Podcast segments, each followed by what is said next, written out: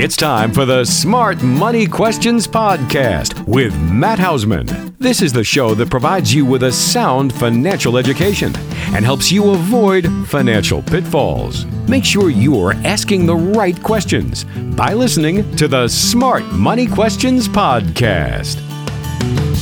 Hello, everyone. Welcome again. Matt Hausman, your host for the Smart Money Questions podcast. Hopefully, everyone is out there doing well, enjoying the summer. I know around here the weather has really been nice.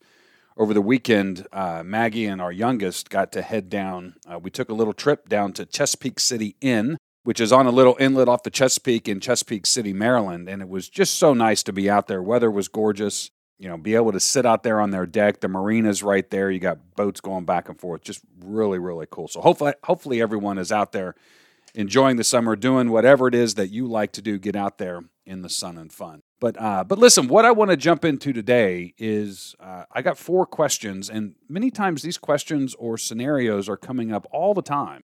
And they've come up over the course of the last four or five weeks. And you know that I like to, one of the reasons I like to do the podcast is a couple times a month is to be able to share those situations and scenarios that are happening in our office uh, or now on the phone or, or maybe a Zoom call and how we are interacting with them and the answers that we're giving them and the advice we're giving them. So hopefully, if you're in a situation maybe similar, you recognize that many times, you know, it's kind of like peeling an onion. We got to pull the layers off to really get down to making the right decision. And a lot of times that takes multiple questions to get to that point. Now, I want to go over those today. I got four of them that I'm going to jump into. So before I do that, let's make sure we deal with a disclaimer.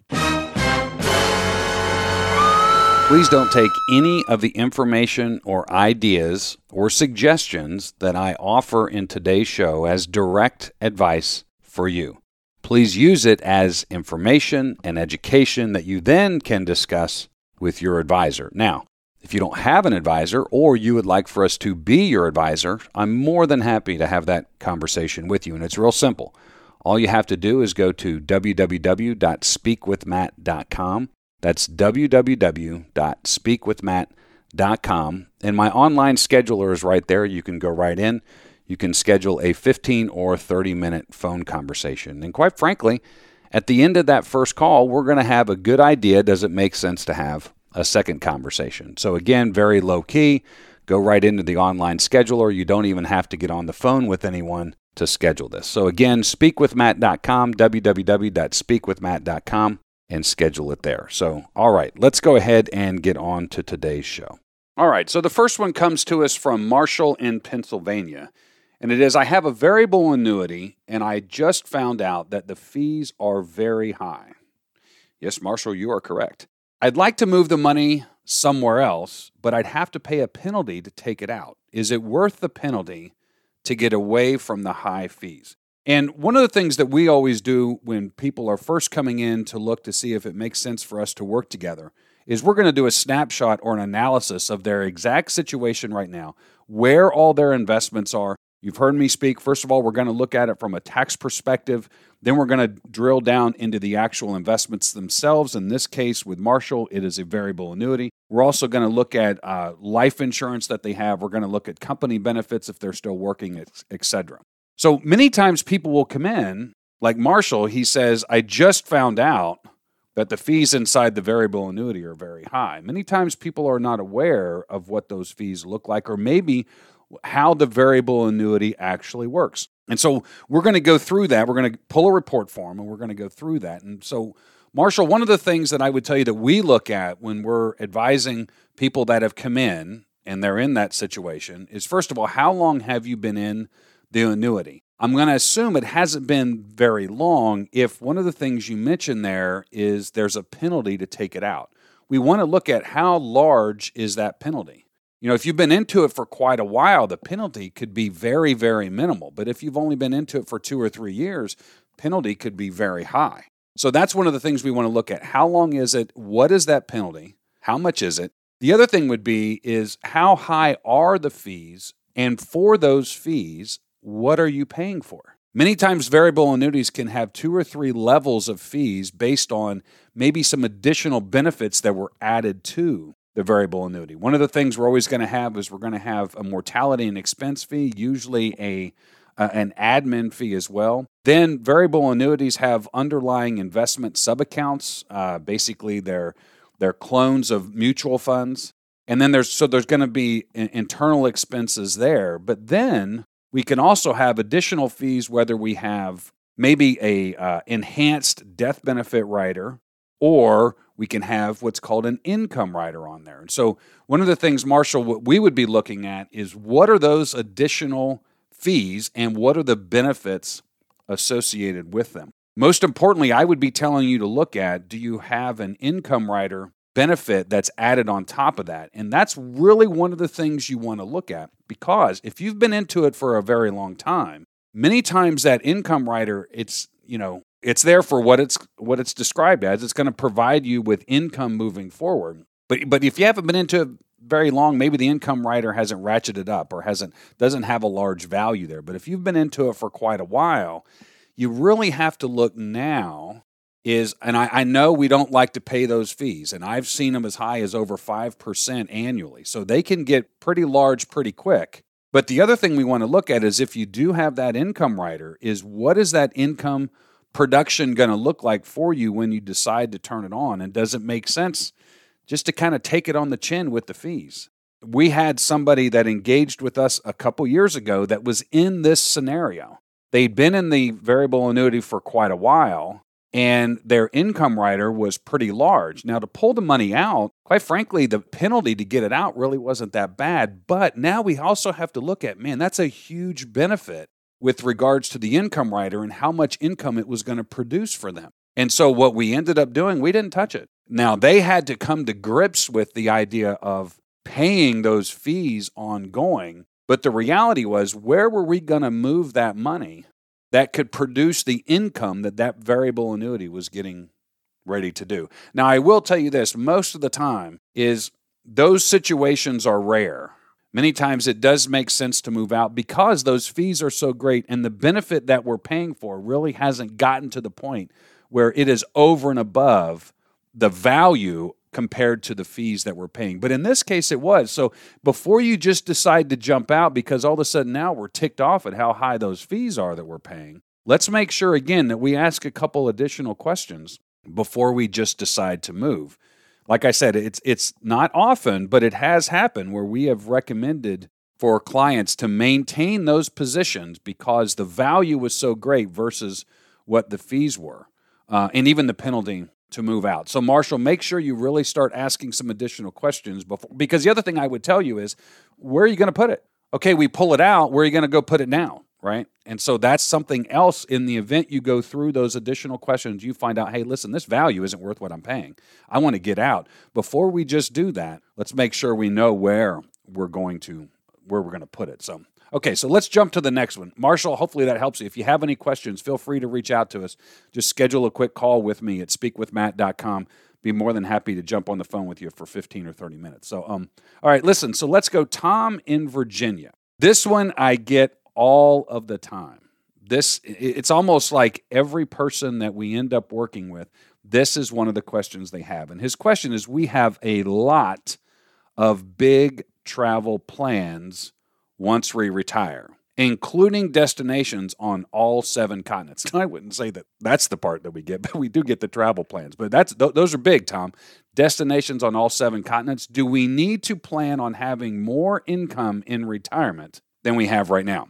So, very common question. You know, I always call, you know, when when people first retire, we want to go out there and we want to be checking off the bucket list and many times that is traveling all over the place. And so, the Tom, what I would be asking you is, well, first of all, are, are you going to need more income? Well, you can you can do the math. If you're still working right now, you and your wife, uh, or just you, or just her, is is the income that you would be having come in right now? Is that enough to sustain those travel plans that you have, along with all of your other expenses? The other thing I would ask you is, how long do you plan on traveling? How long are we going out? Now, most of the time, what we have found when people make that transition from working years into retirement is the bucket list years, usually on the top end, are done at seven years. At seven years, they've already been able to go to these different places, no pun intended with seven continents.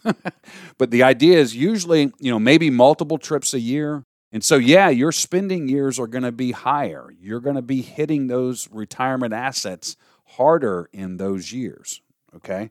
The other thing so, how long do you want to travel? What's going to be your annual budget? This is so important. And where is the money coming from? Because there's a couple things, and I, I had somebody say this to me probably about eight years ago, and it really made a lot of sense. And, he, and we were talking exactly about this, and he looked at his wife because I was asking this question: How much? What's our annual budget that we want to set aside for travel? And he he looked at her and he said, "The reason that we're wanting to take that money off of a risk type of portfolio or investment is because do we want to be traveling when the market is down 20 or 30% like 08 or are we going to be changing our travel plans? I, know most people had to change the travel plans because of the virus, but back in March, let's say the virus wasn't there and all of a sudden we're taking a 30% hit in our investment money. Are we still traveling? You know, and his comment was, you know, time doesn't stop on travel just because the market goes down. So that's the other thing. How much are you wanting to spend? My recommendation is you pull that off any type of risk, right? Needs to be more safe money. The other thing I would tell you is where's your money coming from from a tax perspective? Because this has also been something that clients haven't had an understanding on when they made that transition. I'll never forget this. This was about five years ago. Had a client that was taking her kids over to uh, England, England, Scotland, and Ireland, and all of the money was coming out of an IRA. Now she was in a state with with state taxes that would be due on those IRA withdrawals, but all the, when she realized how much money she was going to have to pay in taxes, she looked at me and she's like, "That is like three times how much the flights are going to cost." You know, so that's the other thing, Tom, you want to be looking at is if all the money is coming out of my traditional 401k or IRA, and now my income is ratcheting up, my taxable income is what's going to be the tax cost on that. The other thing is we want to make sure if it's going to be if it's going to be really high, am I now stepping into where I'm I'm paying additional expenses for Medicare Part B and Part D premium because of my taxable income. We want to remember Medicare's means tested. You know, so now, so there's a couple things. How long are we looking to travel? What's my budget? How much am I looking to do every year? What's going to be my tax cost if all the money is coming out of IRAs? And then will the market determine if I'm traveling or not? And that's really, again, where you come up with what that budget looks like, and maybe it makes sense to pull that money off and you get it out of any of your other investments that carry on more risk because, again, time's not going to stop. So, real important. Those are the different things I would tell you to be looking at, Tom. And especially look at where that money is coming from, what the tax cost is going to be, and is it going to put you in a Medicare means tested situation? You know, I, have had people come in here that didn't understand that. Uh, as a matter of fact, just in January, I remember speaking with someone and they had no idea that that was coming. And I had to explain to them listen, the reality is that's going to be with you for at least the next 12 to 24 months and, until those tax returns show that uh, your income has decreased. You can go and petition Medicare, but you're going to be stuck with it for probably at least 12, uh, maybe even 18 months, uh, up to 24. So just be aware of that. Really, really important. Okay, let's jump to the next one. We've got Rourke in New York. My financial advisor seems to do a good job of managing my investments, as far as I can tell. But we never talk about other things like Social Security, life insurance, or legacy plans, which are all things I feel that I should be getting advice on. Is this typical? Rourke, what I would tell you is many times people have come in and had this exact conversation with us. Question and what you want to realize is when you have engaged that person, you want to have an understanding on what their role is, what they are fulfilling for you. Because just because it says financial advisor on their card doesn't mean possibly that they're giving you financial advice on your entire plan, your entire financial plan, which would include the other things that you brought up social security planning, if you had a pension, pension planning, life insurance planning, most importantly, legacy planning. So in this case, it sounds like that person's what they're thinking they're doing for you is just acting as a money manager. I had someone in my office about a year and a half ago. This exact thing came out. And when we went over and looked at everything, I, I said, this person is nothing more than a stockbroker for you. He doesn't feel like he should be giving you advice, and he probably doesn't even know it to be able to give you advice on all of these other areas. But look at what he's doing for you over here. So, in his mind, he's fulfilling what he's supposed to be doing with you. But this is where it's real important to have that conversation with your advisor to make sure what you are expecting that quote financial advisor to do is actually what they're planning, those services that they are planning on giving you. I'll give you us for an example. So we do do financial planning, we do investment management, we do insurance planning, tax planning, uh, legacy planning, and we also want to make sure that the clients that are engaging with us, we want them to call us on any question that they have or anything they're looking to pursue. So, for instance, many times people will come to us and they're looking to purchase another property, maybe sell their own, buy another one, maybe buy a second or third home, maybe get in the rental business, what have you. Now, I'm not a licensed realtor, I'm not a licensed mortgage professional, but I've got a good amount of experience there. And we want them to come to us. And if they already have professionals that are in those industries that they want to work with, we want to work with them to be an advocate for them to make sure that they understand what it is that they're getting ready to engage in. We want them to come to us with those questions.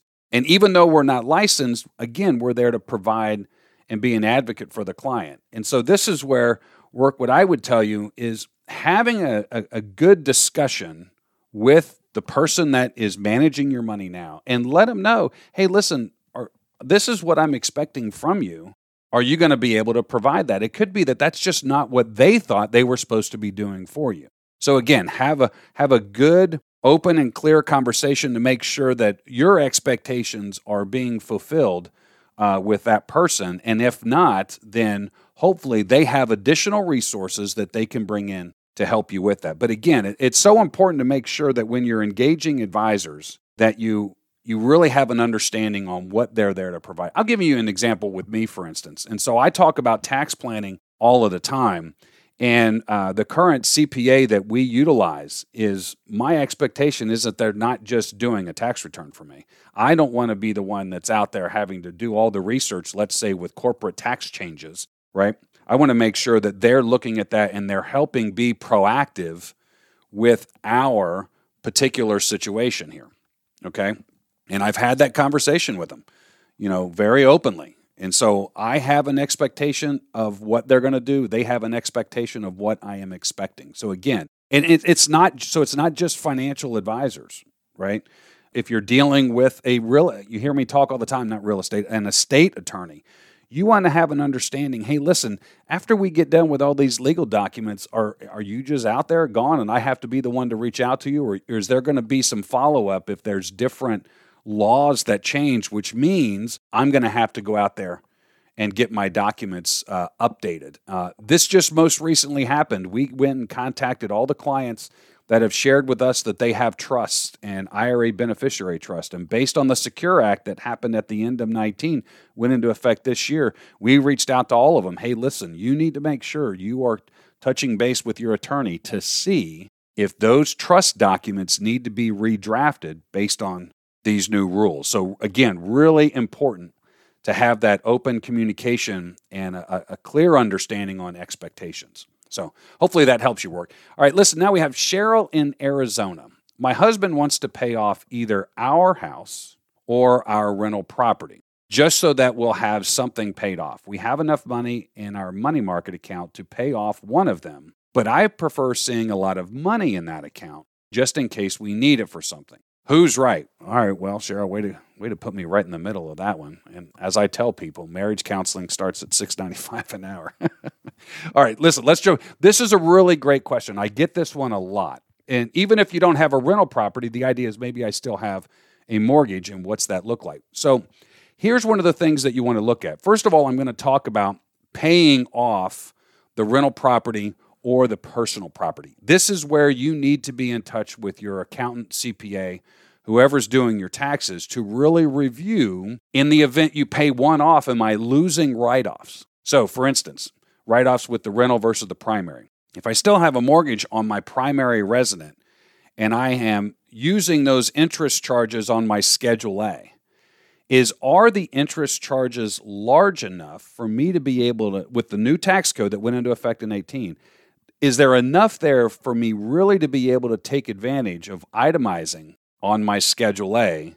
Why do I say that? Because the standard deduction got you know went up so high and then we have the SALT which is uh, a $10,000 maximum on state and local taxes, including our real estate taxes and income taxes that we're paying in the particular state, is that maybe I'm not even able to take advantage of a Schedule A because the interest rates aren't high enough. My other things that fall into there, medical expenses, maybe I don't qualify for that. Then I'm restricted at the SALT at $10,000. And then I, basically you just have charities after that. There's a couple other little things, but really that's it. So if you're not able to take advantage of that on your primary resident, well, maybe that's the one you look to pay off.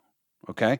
Now, let's also look at our rental property. Now, if I have a mortgage on that, you should be able to take advantage of all of those interest charges on your Schedule E for your rental property if you are putting that on your personal return. The other place that that's you're going to be able to take advantage of that is all of the other expenses associated along with depreciation on your rental property. So that's where you really want to talk to them because, again, if you're not able to really take advantage of your Schedule A personal home deduction because the interest isn't high enough or the other items on your uh, Schedule A don't take you over the standard, maybe that's the one to really look at because on the rental, I'm going to be able to still be able to do that. There's no standard deduction when it comes to a rental property.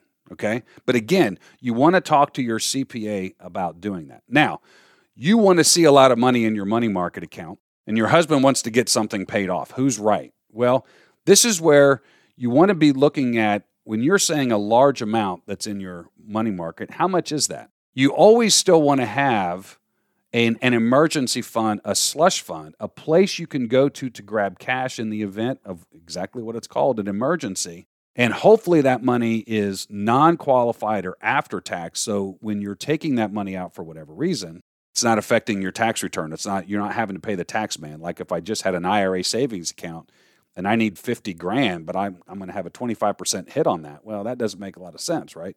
So we want to make sure we have after tax money in that. You and your husband are going to have to come to an agreement on what the emergency fund amount needs to be. You know, traditional planning advice is three to six months. I've got clients, I got one client that's got 24 months in the emergency fund. That's what makes them comfortable with the other investments that we have. But again, you come up with that number, whatever it is, and then if you can come to that agreement, and then you go and you look at, okay, now, which one of these, if there's more money left, which one of these properties doesn't make sense to pay off?